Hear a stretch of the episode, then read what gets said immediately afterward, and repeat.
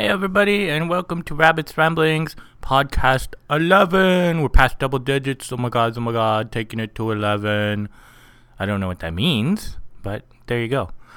So, something new for this podcast and on is that I discovered, um, I looked up the fair use uh, laws on sound samples because some of them have been much shorter than I wanted. I wanted, you know, a, a certain chunk and in some cases that chunk has been more than the 10 to 12 seconds I've been using. So I looked up the law, and the law says that fair use allows me to do 10% of a song up to 30 seconds. So most of the songs I've been using have been around three and a half to four minutes, so that means I could have up to 30 seconds. So I remastered some of the song samples that I use, and some of them will be a little bit longer than have previously been used. So if you hear the same music but it's longer, then you'll know why. And sometimes I'll still use the silly voices, um, you know, the cartoon sounds and whatnot. But as you've been noticing, if you've been following the podcast, I've been using them less and less frequently. I'll probably just use one or two here and there in some segments. I won't go crazy like I used to, although it was funny. I don't think it quite flowed as nicely as I wanted. I kind of like the talky bits and then a little music and then something a little silly to sort of break the break the talky bits up and then back to talky bits. So that's uh, the changes from now on. So on with podcast 11, 11, 11, 11, 11.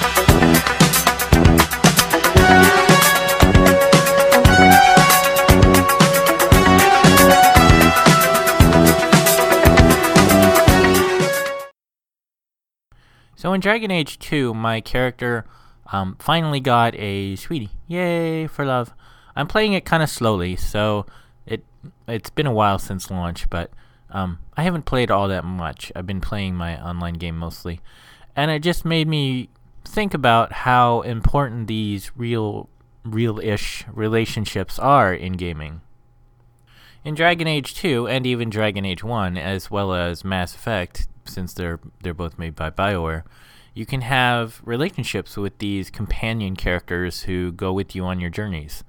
You do different quests, and during the quests, there will be certain conversation branches that they may agree with or disagree with, and they may become um, more friendly towards you or have a rivalry with you and disagree with you. And in some cases, I know in previous games, I don't know about Dragon Age 2, but they would actually leave your party and you would lose having them as a companion option. I'm sure it's pretty easy for anyone to understand why it's important and good for, you know, healthy-ish in terms of intellectual change for players to explore different worlds and different environments and different conditions that they may not get to experience as, you know, a real life person or, you know, in in the best case scenario would never actually experience like war or struggle or different kinds of oppression or being oppressed or you know being of a race or people who are put upon by other people. And these are all these are all things you can experience through games and they give you you know just life experience like you would gain you know in real life only you know it's virtual. So it, it will impact you slightly differently because you know it's not real, quote unquote. But you have still the experience of, you know, what was it like to be that character? What was it like to interact with the other characters in different ways? But it's also important because some people can't really experience these things. I mean, we absolutely don't want to experience what it's like to really be in a war, especially one which has, you know, horrific horrific uh, implications, like you know they're racially based or you know based upon oppressing somebody. We certainly don't want to really experience those things. I mean, you know, God bless the soldiers who actually go out and uh, fight for freedoms of people who are you know suffering those conditions today. But you know, ideally, we we don't want to have that in the real world. But you know, through games we can experience that, and we can see what it's like for those characters and thereby see what it's like for us. But in terms of just not wanting to really experience those things for real, there are cases where we might not have the opportunity to experience these things. Like right now, I've been single forever and I don't have any friends. So, being in a game like Dragon Age, where I can have friends and I can have interaction with the people and you know join them in their their adventures and their stories as well as my own and you know have relationships. You know these are things I can't experience right now on my own. So I can live vicariously through a game. And so you know some people would say why don't you go out and really do it? Well you know I don't have the option right now. And the same goes true for other people who live in isolated areas. Maybe they're a single parent and they don't have time to go out and do these things or maybe you know they have a physical disability and they actually can't go out and do these things or maybe you know they have some kind of condition that prevents them from being able to go out and do these things so having a game allow us to do those things is really important for us i think as a society and as well as individuals um, spiritually as it were you know, so that we can still do these things that we otherwise couldn't do. They also have great emotional significance because obviously, you know, we can't really throw a huge fireball and blow up a town. You know, but through gaming, we can play a character who can do that. We can experience what it's like to have that kind of power and those kind of choices. Or, you know, be a knight and protect other people and take a lot of punishment and, you know, beat people up with swords you know, these are things we can't really do in real life.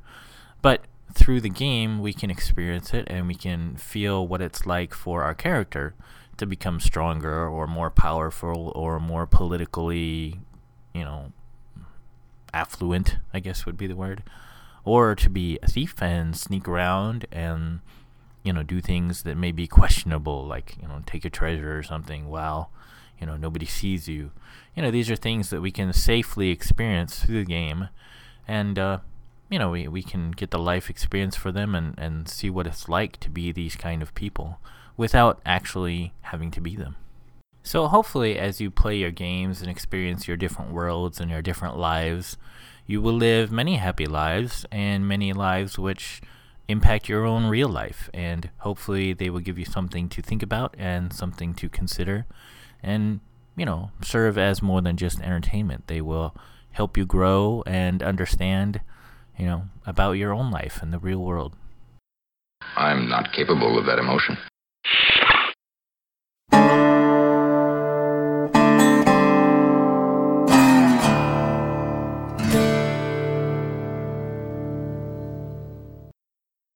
So in thinking about your avatar, I was reminded about a D&D rating thing about you know, rates your real life class, as it were.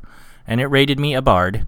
And I, I was thinking about that more and more and about how we have avatars in game and how we have avatars outside of the game, like on forums and whatnot, that, that we use to represent ourselves, not just in picture form, but also in what names we choose.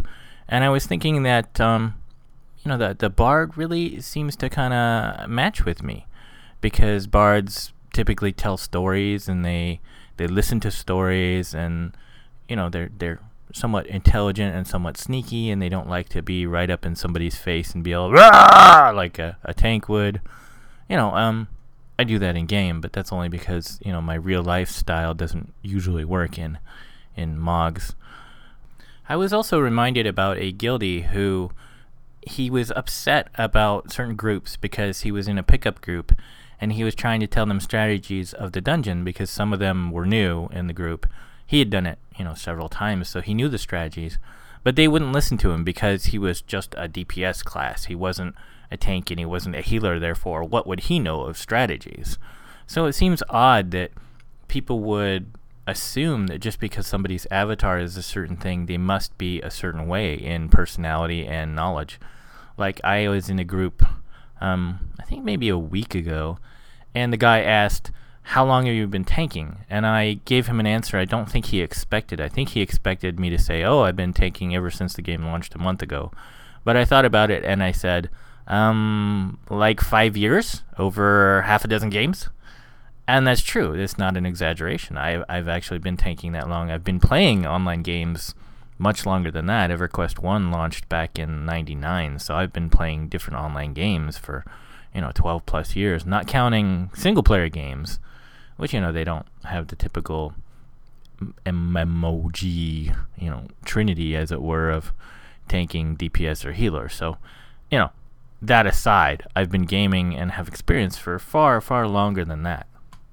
But it seems strange that people would sort of assume so many things based on your avatar, be that an in-game class or what race you pick, or um, you know what faction you pick in some cases, and you know some cases it it might not be true. Like my rabbit avatar, I've used you know both in name and picture for like six or seven years now. the The avatar has changed a few times, but you know my name is is almost always rabbit. And so I've gotten recognition from people to go, oh, hey, I remember you from these forums, you know, two or three years ago, and you helped me do a system build then, and I'm doing a new one now, and woot, you know, I found you again. So there's recognition for some avatars, and, you know, that's not always based on what people see immediately, but, you know, what they know of you historically. And I think it's really important to not assume that just because we see somebody in this form, that this is the only form they've ever had, this is the only form they ever will have, and that, you know, their understanding of the game and the world is based on just that one form. People can have multiple characters, they can have multiple games they're playing, they can have multiple games they have played over the years, certainly. So just because somebody is, you know, say DPS, for example, that doesn't mean they don't know how to tank. Similarly, that doesn't mean they don't know how to heal or any other role. And absolutely, they should know strategies if they've been playing for a while. So any class can know strategies and understand fights. It's not limited to any one thing. What a strange person! Words like violence break the silence, come crashing in into my little world. Painful to me, it's right through me you understand? Oh, my little girl. All I ever wanted, all I ever needed is here in my arms. So today I was talking to a guildie about our characters in the game and how we like to play our our particular play styles. My play style is that I like Paladin quite a bit but it has a problem in that it's basically completely defensive and all of its moves are based on reactions from blocking, which means you can't DPS as Paladin at all because the moves are based on, you know, reactions. So if you're doing DPS, you aren't going to be getting those openings to do those moves.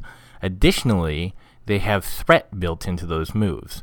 So it's impossible to DPS with a shield as Paladin at all even if you could conceive of how to do it somehow. Because anytime you block and you, you do one of those reaction moves, even if you're just blocking, you're going to generate additional threat, which means you're going to be pulling threat off the main tank, and threat's going to be going all over the place, and it's going to be a big disaster. My guildie was talking about how he's kind of the same way with Mage. He really likes the damage of Mage, and you know some people want him to heal sometimes, but he doesn't really like to heal. But more importantly, he he finds it contrary to his style. Um, we were talking about uh, another role I have where I have a second DPS spec, and it's like I like the one that I have that uses two-handed in certain moves, but I don't like this other one that I have, which is dual wield, because it's against my personal style. It, it's it's just boring to me. It you know it's basically push one one one two one one one five, you know, and, and you just do that over and over and over. Or you just get down to the point where you're just doing one, one, one, one, one, and it's like boring. So even that was against my style. So that just gets on to the idea of we envision our avatars certain ways. Like I'm, I see myself as paladin in most MMOGs, and in this game in particular, it's the one that I like the most. But because the way is that the way the game is designed, it forces us to do certain roles. Like, you know, I I wouldn't mind doing DPS as paladin, but it's effectively impossible. Just like my guildie says, he wouldn't necessarily mind healing, you know, guildmates or, or other groups that he's in, but it's really contrary to his style and his perception of what the mage is, and he really likes just being mage. So even if we have these avatars that we like, even if we have, you know, a, a somewhat flexible perception of what they should be, sometimes we're blocked from being able to do what we want by the game and the game design itself. Thundercats! Ho! Thundercats! Forever!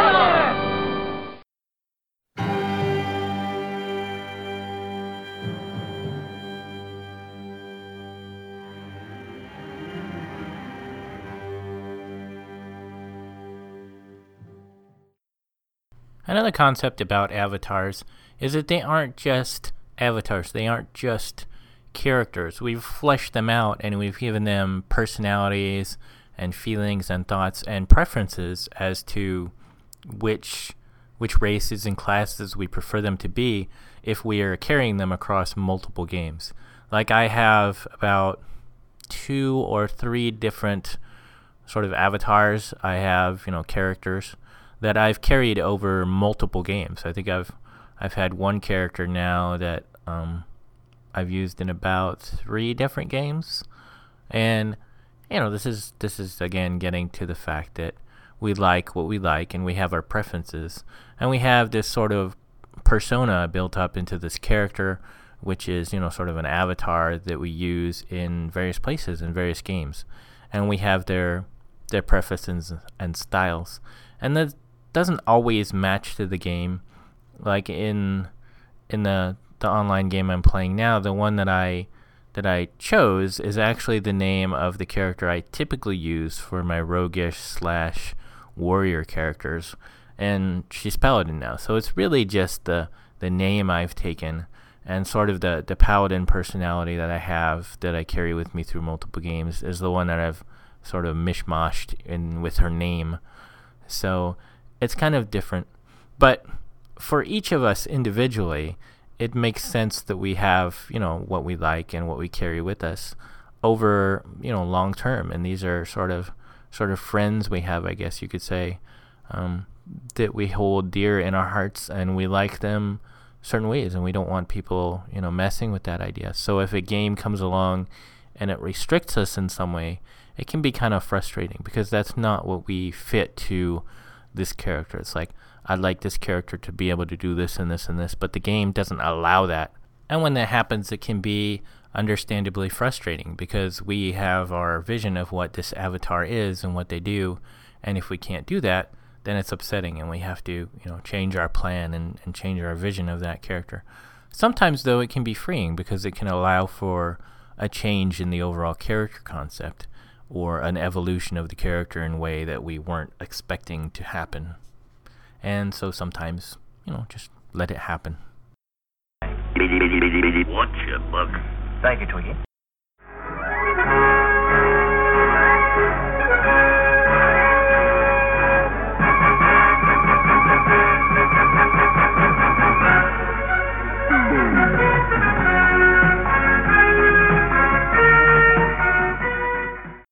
One way our avatars can change is if we take them from different genres. Say, we normally play a fantasy game, but we're bringing them into a science fiction game. Also, you know, there's Western games and other kind of games, you know, not set in any particular universe, like steampunk, for example, is kind of cross genre. I was playing a game just now uh, called Darkspore, and it's sort of like Diablo, but in a science fiction setting. And it's actually pretty cool because you get all these different critters, and you're sort of like a puppet master, and you control the different critters. So in science fiction, there's there's you know aliens basically is what these guys are, and so you don't really have that tie for you know your avatars that you're used to seeing. Maybe in some games, you know, there's like space elves or whatever, so there is some crossover. And that could be part of the reason why historically sci fi games haven't done as well as fantasy games because people can't really relate to aliens or, you know, things that are too different easily. They might get confused and then they don't quite follow the story. like this game has sort of chosen to sort of keep the archetypes. Like there's one critter I like, and he's sort of like a rogue. He's got these huge blades on his arms, and he kind of teleports around. And then there's another one that's sort of a blaster. He sits at range, and he's like pew pew pew pew. He's kind of slow, so I, I like him, but I don't like him too much. And then there's like a tank like guy who's like super slow, and it actually says tank on his character archetype thingy where you you buy him and unlock him.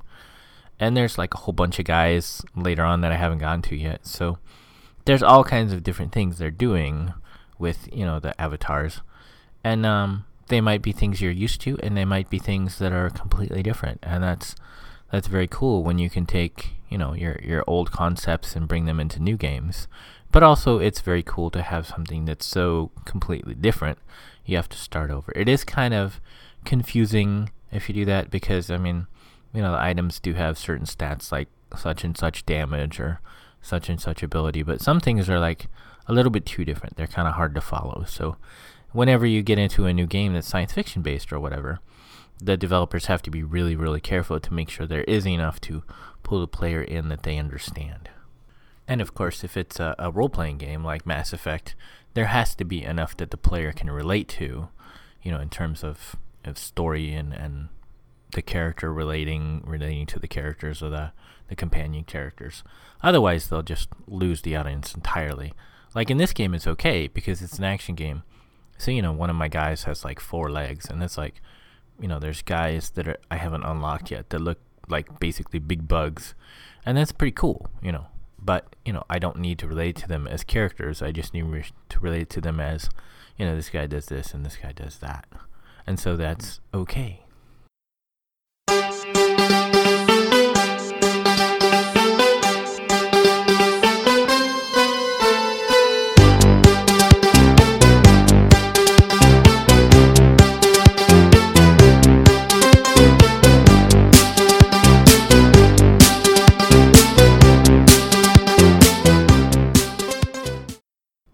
And so here we are at the end of podcast 11. And we're into double digits now, and we're still going strong. Um, I'm having a good time.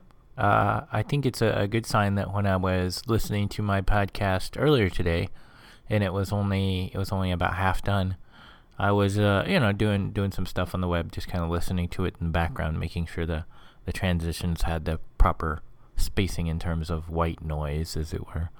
And uh, when it got to the end, I was like, oh, is that it? Oh, I want more. So, you know, I'm still enjoying doing them and I'm enjoying listening to them. And I think that's that's a good sign. And I've heard from a few people, you know, just a few, that um, they like it and they think it's pretty cool. Um, I haven't heard anything bad yet, so that's good. It looks like there are still no reviews on iTunes, either good or bad. So I suppose that's that's something hopeful. And um, that's it for this time. That's all I can think of. There's no Pirate's Treasure.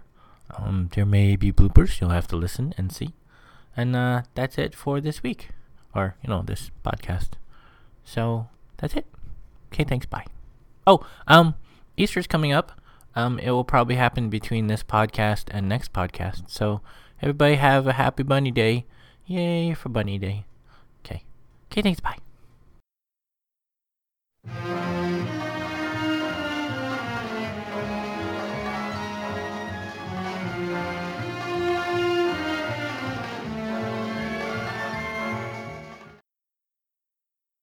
They also have a great emotional impact because, you know, it, it I, yeah, yeah, yeah. and so it can be frustrating, and we have to adjust our our thoughts and and. Bleh. You have been listening to Rabbit's Ramblings. If you would like to see the show notes or feed the bunny by sending a donation, you can find the show website at www.rabbit.com slash podcast slash rabbits ramblings dot html. When you type rabbits ramblings, don't use a space. If you would like to send me an email, you can do so at rabbit at rabbit.com. If you friend me, you can also post on Facebook at rabbit.com. Whenever you type rabbit in any of those, be sure to, to put a 1 in place of I. Rabbit's Rambling is copyright 2011 and is released under a Creative Commons Attribute Share Alike license.